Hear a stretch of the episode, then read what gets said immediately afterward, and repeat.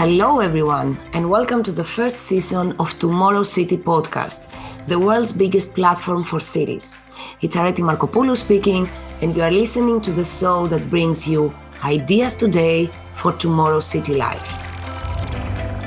Through global interviews, we bring a diverse set of opinions and debates from the people that are already building the cities of tomorrow, because the challenges for tomorrow should be tackled today.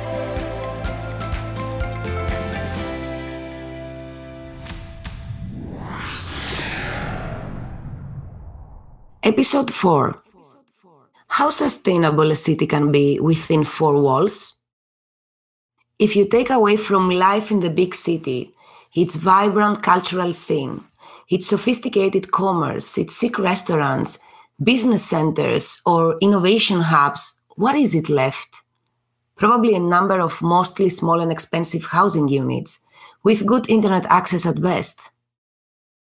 The advantages of urban life have been diluted to such an extent that we can only speak of teleadvantages. Most of our present activities are supported by prefixes that indicate distance or virtualization. For instance, remote work, e-learning, online shopping, video calls, streaming concerts, or telemedicine. Looking at reality from a screen has become the frame of reference, where the computer is the vertex of our will, translated through a combination of keys and clicks. Studies and surveys about remote work, for instance, showed that workers improved their productivity, but they have also showed that the total time working increased, while the line amid work and life started to blur. In fact, we have never been so busy. Our virtual self got introduced on multiple sites, sometimes simultaneously. But what percentage of us is really on those sites? It looks paradoxical. We are now more multitasked than ever when we actually barely get up from our own chair. The consequences this completely digital communication model have are unknown, as well as how the isolation affects our relationships and mental health in the short and long term.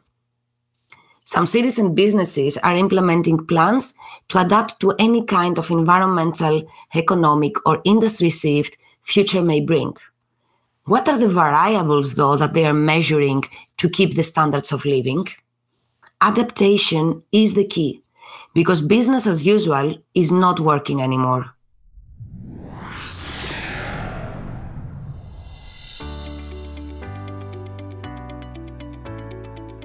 Our guest for today is Sandra Bayer, who is the C E O of Personal Cities, a smart city company that is dedicating to imagining the city as it will be.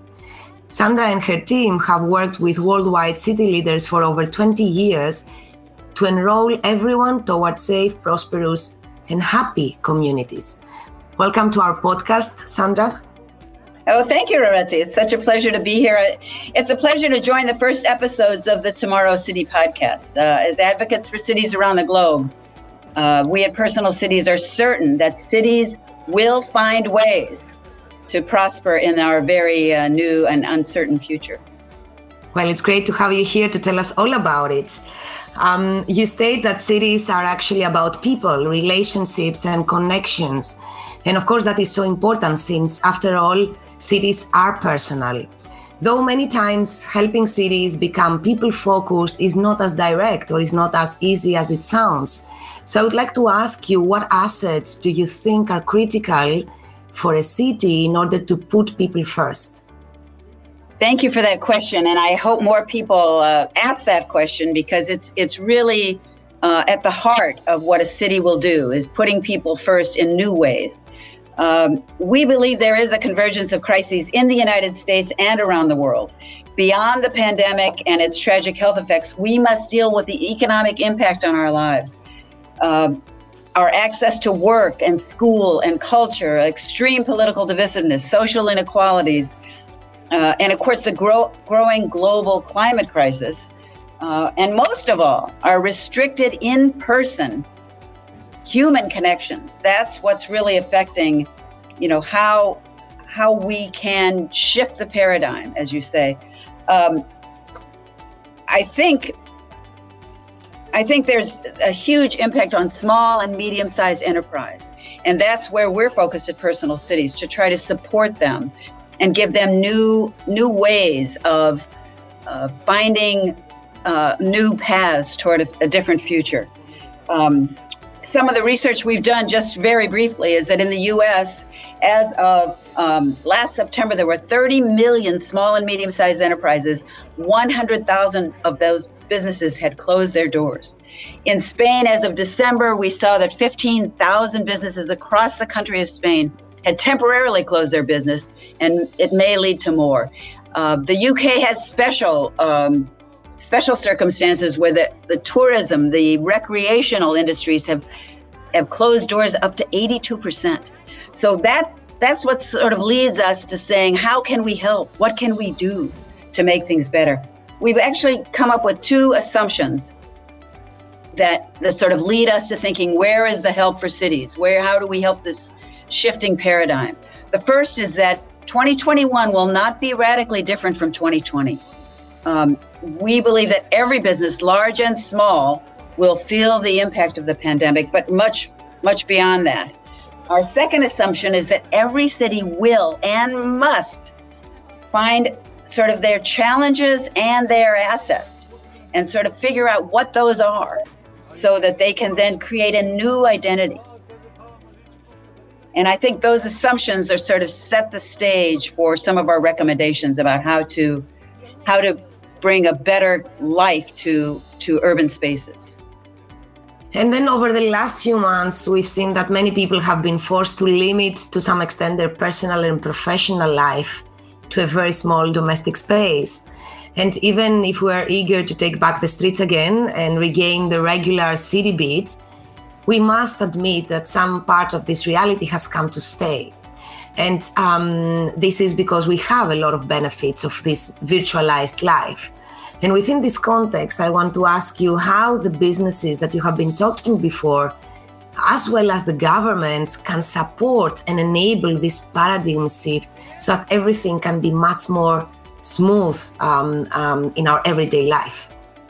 Yes, and that's the operative word, Areti, everyday life. Let's, let's try to figure out how we're living our lives today and how it can change in some ways for the better. There are three critical factors that we think uh, will enable business and government to shift that paradigm again. Uh, first is we must create a healthy and safe environment, not just against the virus, but beyond that. Can we secure cleaner air and water? Can we work toward a healthier environment, toward the reduction of fossil fuels? Can we reduce crime and political violence to strengthen public safety in every community? So number one, create a healthy environment, a healthy uh, environment around the world and inside buildings. Um, just do everything you can to make, make us feel safe and healthy. The second critical factor is that we must create new collaborations across the ecosystem of a community, not just city leaders making decisions for us, but really translating that into new coalitions that support affordable housing, uh, reduce tax, uh, re reduce class divides, um, eliminate racial inequalities. It requires us to find financial support for investments in digital technology, city operations, coordination between large and small business. Let's figure out how to create these new coalitions. The third factor, which I think is perhaps the most important, Areti, is that we must rebuild trust. In our opinion, at the core of each challenge is our willingness to trust each other, to work together, uh, to ask the difficult questions, to truly listen, and to be receptive to new ideas and different ways of doing things. Let go of your muscle memory. Figure out that this is the way we've always done it, may not be the right way to do it in the future. So those three facts, I think, are the sort of the critical elements that will help us find a new path. These are fundamental considerations. I, I guess trust comes first.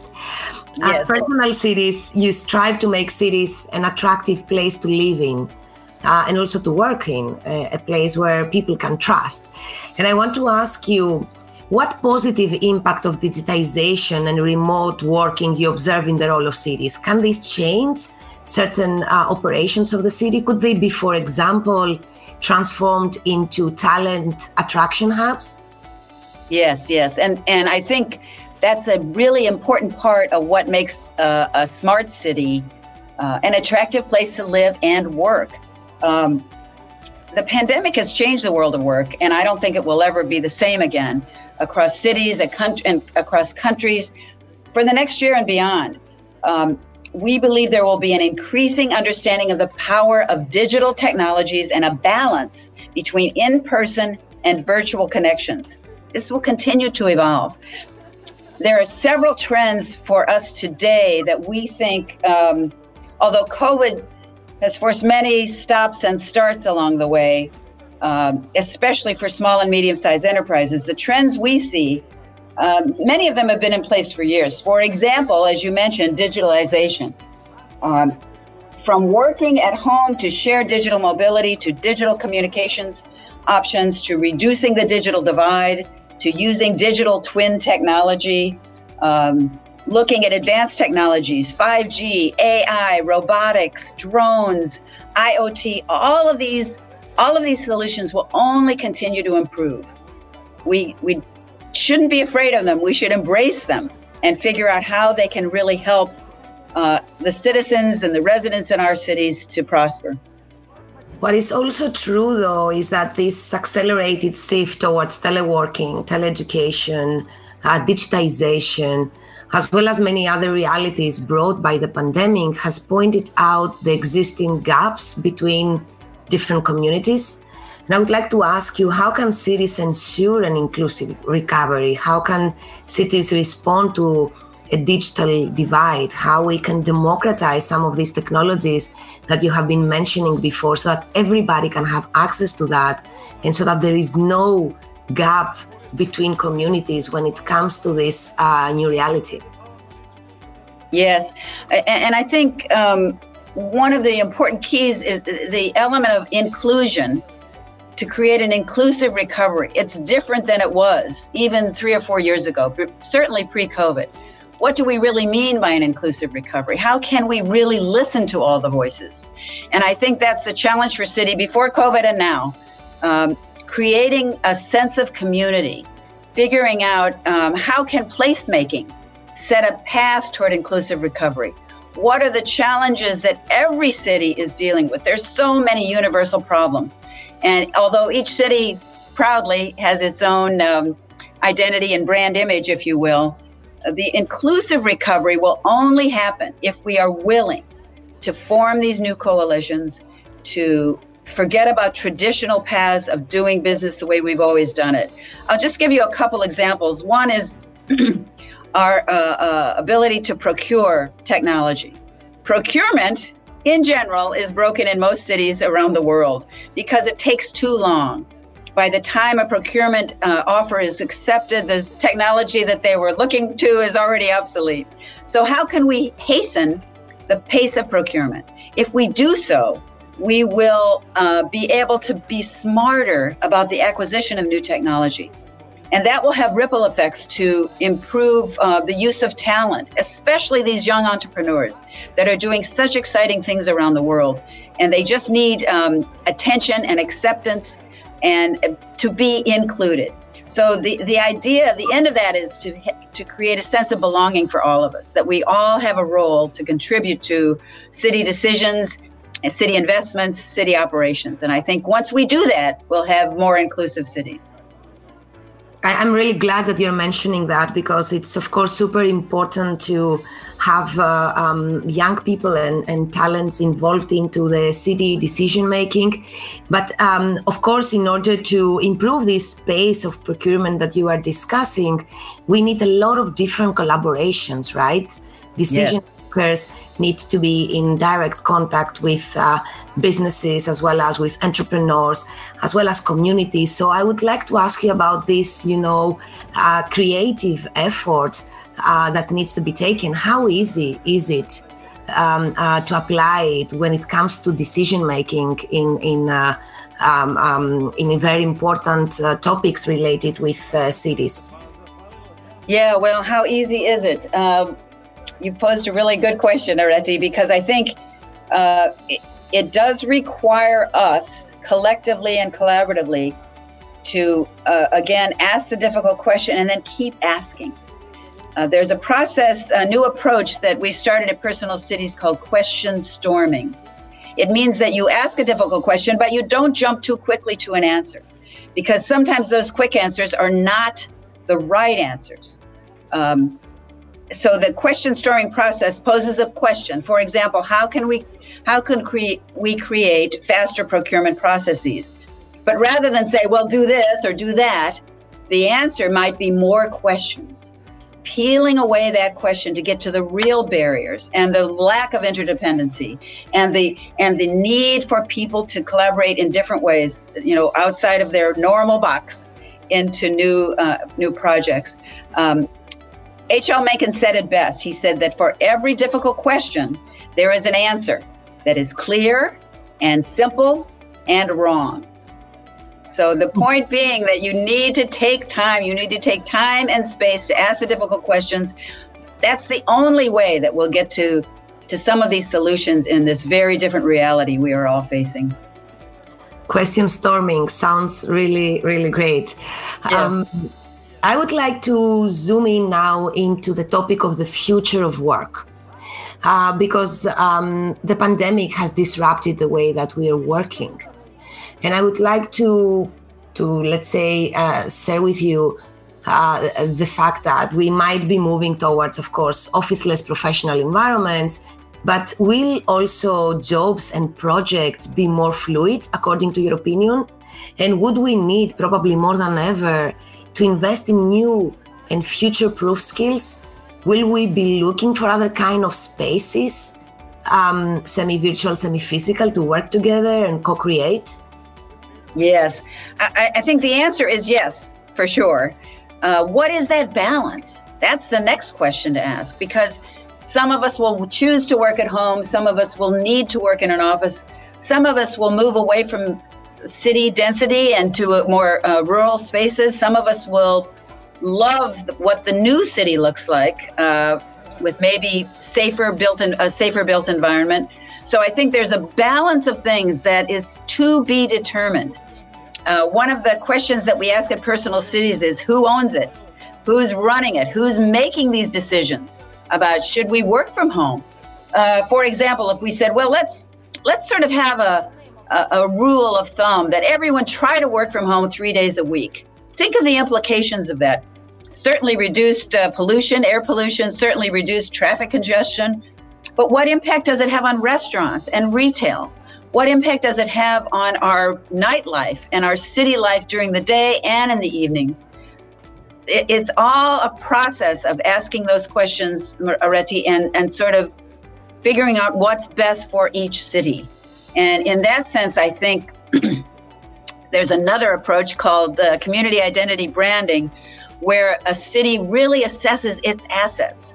Uh, a city such as Barcelona is known for so many things, uh, the, art, uh, the art of Gaudi, the, the beautiful walkways, the, uh, uh, the Spanish life of uh, eating at eleven o'clock at night. I mean, so many things identify Barcelona, and also as a city of, of great technology and innovation.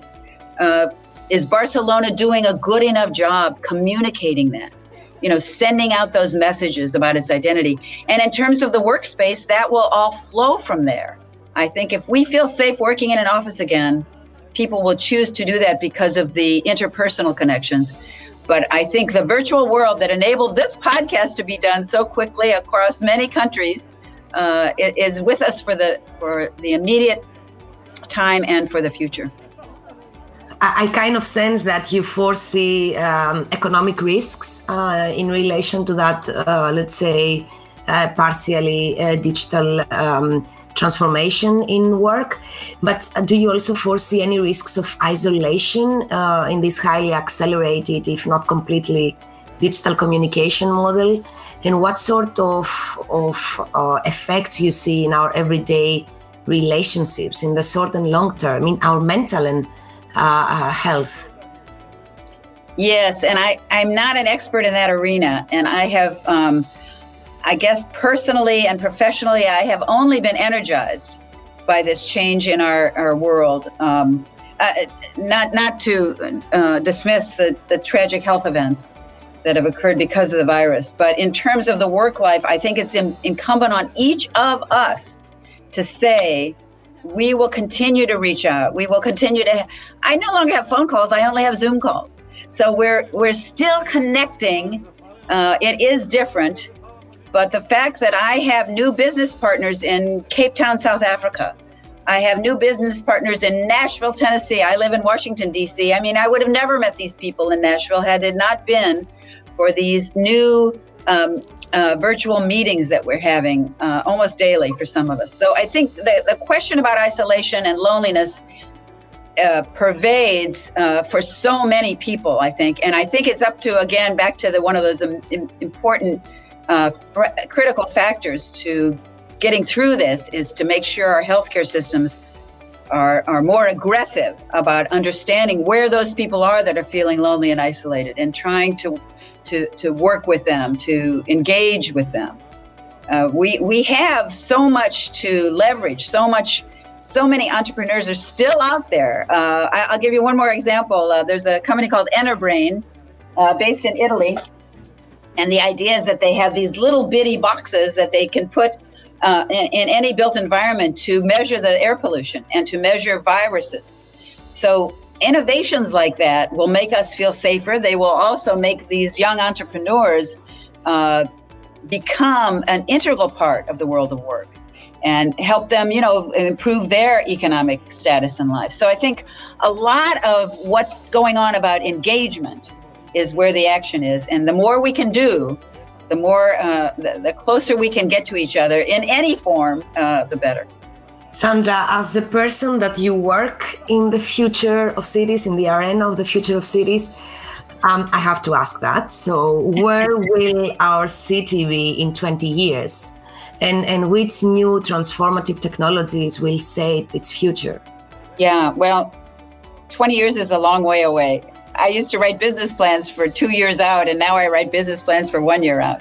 Um, I think, I think we will continue to have um, important health effects, natural disasters, um, crises of, of maybe an unknown variety um, that that should help us be better planners. It should help us be better strategizers about becoming a resilient city, a resilient community. And what does that mean? That means that we should, should we should keep asking those difficult questions. What, what about COVID thirty? Uh, it's it's evidently, according to a lot of the statisticians and the scientists, it's likely to happen. How will we prepare for it? How will we be better prepared for it the next time around? And I think um, cities, I, I believe, will constantly be um, finding ways to succeed and thrive and prosper.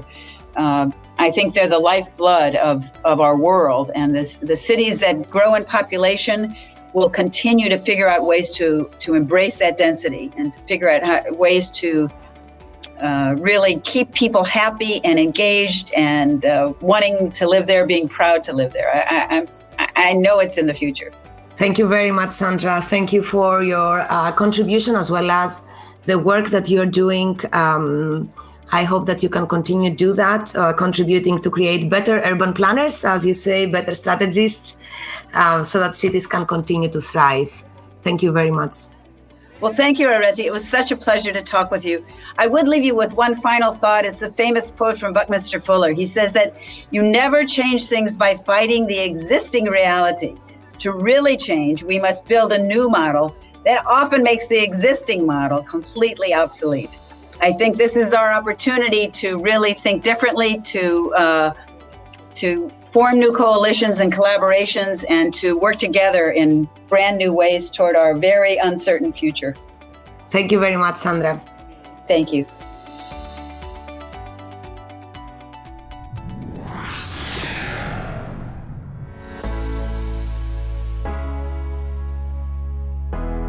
You can follow up Tomorrow City on Facebook, Twitter, and LinkedIn. Listen to our show in your favorite podcast platform and discover much more content about cities and urban innovation at the webpage tomorrow dot city. Your voice matters. And now it's the time for the question of this episode. How hard was it to adapt your work role at home during the lockdown? For me, it was easy because I work in a digital agency uh, with social media. So I just needed uh, my laptop and a good Wi-Fi connection. So that was it. Well, not really. I had already been working from home for the last ten years. It was a bit harder with my little daughter around all day, but nothing unmanageable. My co-workers did have to adapt, but for the better. Now meetings are shorter and to the point, and we get more work done overall. It wasn't really hard the first days when we thought it would be a matter of two weeks, but I really struggled with maintaining a good work-life balance, and I really miss my team, working face-to-face with my team.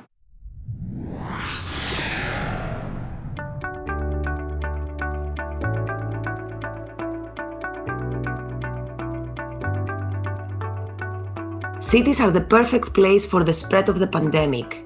In fact, ninety-five percent of people with COVID live in urban areas.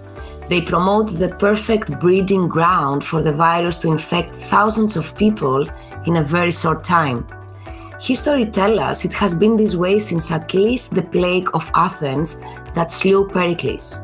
And the cities have bounced back even stronger. Organizing post-pandemic cities has to deal with the quality of governance and a range of fundamental inequalities in our global cities, with a view to intensifying mental health challenges after forcing people indoors for so long. Whatever your living or employment conditions were, the rapid expansion of this virus has equaled us all in one thing.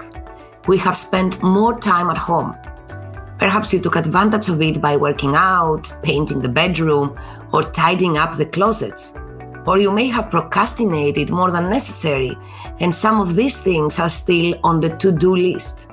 If claustrophobia didn't paralyze you, it is very likely you spent much of that time online. If we work or study in front of a screen, and for our free time we just simply open another new tab, when do we disconnect? When do we get together? We may have the feeling that our work performance, learning process, or entertainment perception is incomplete, that without sharing our experience face-to-face, we are missing something to close the circle. Or maybe the power of virtual connections is beyond human touch. The dystopian future where new life seems like an imitation of life has never felt closer. On the other hand, we also know that cities will continue to be the driving force leading the global response to this situation, because life always finds a way. That is all from Tomorrow City podcast, but we will get back soon with a brand new episode on new life for villages and outskirts. Is it possible to bring life back to the suburbs? Should towns become small cities? What predictions can we make about their economies, and to what extent can a renewed interest in the suburbs enrich or condemn the hyperdense city? We're bringing you the minds and the ideas that today are shaping up tomorrow's city life. Stay tuned.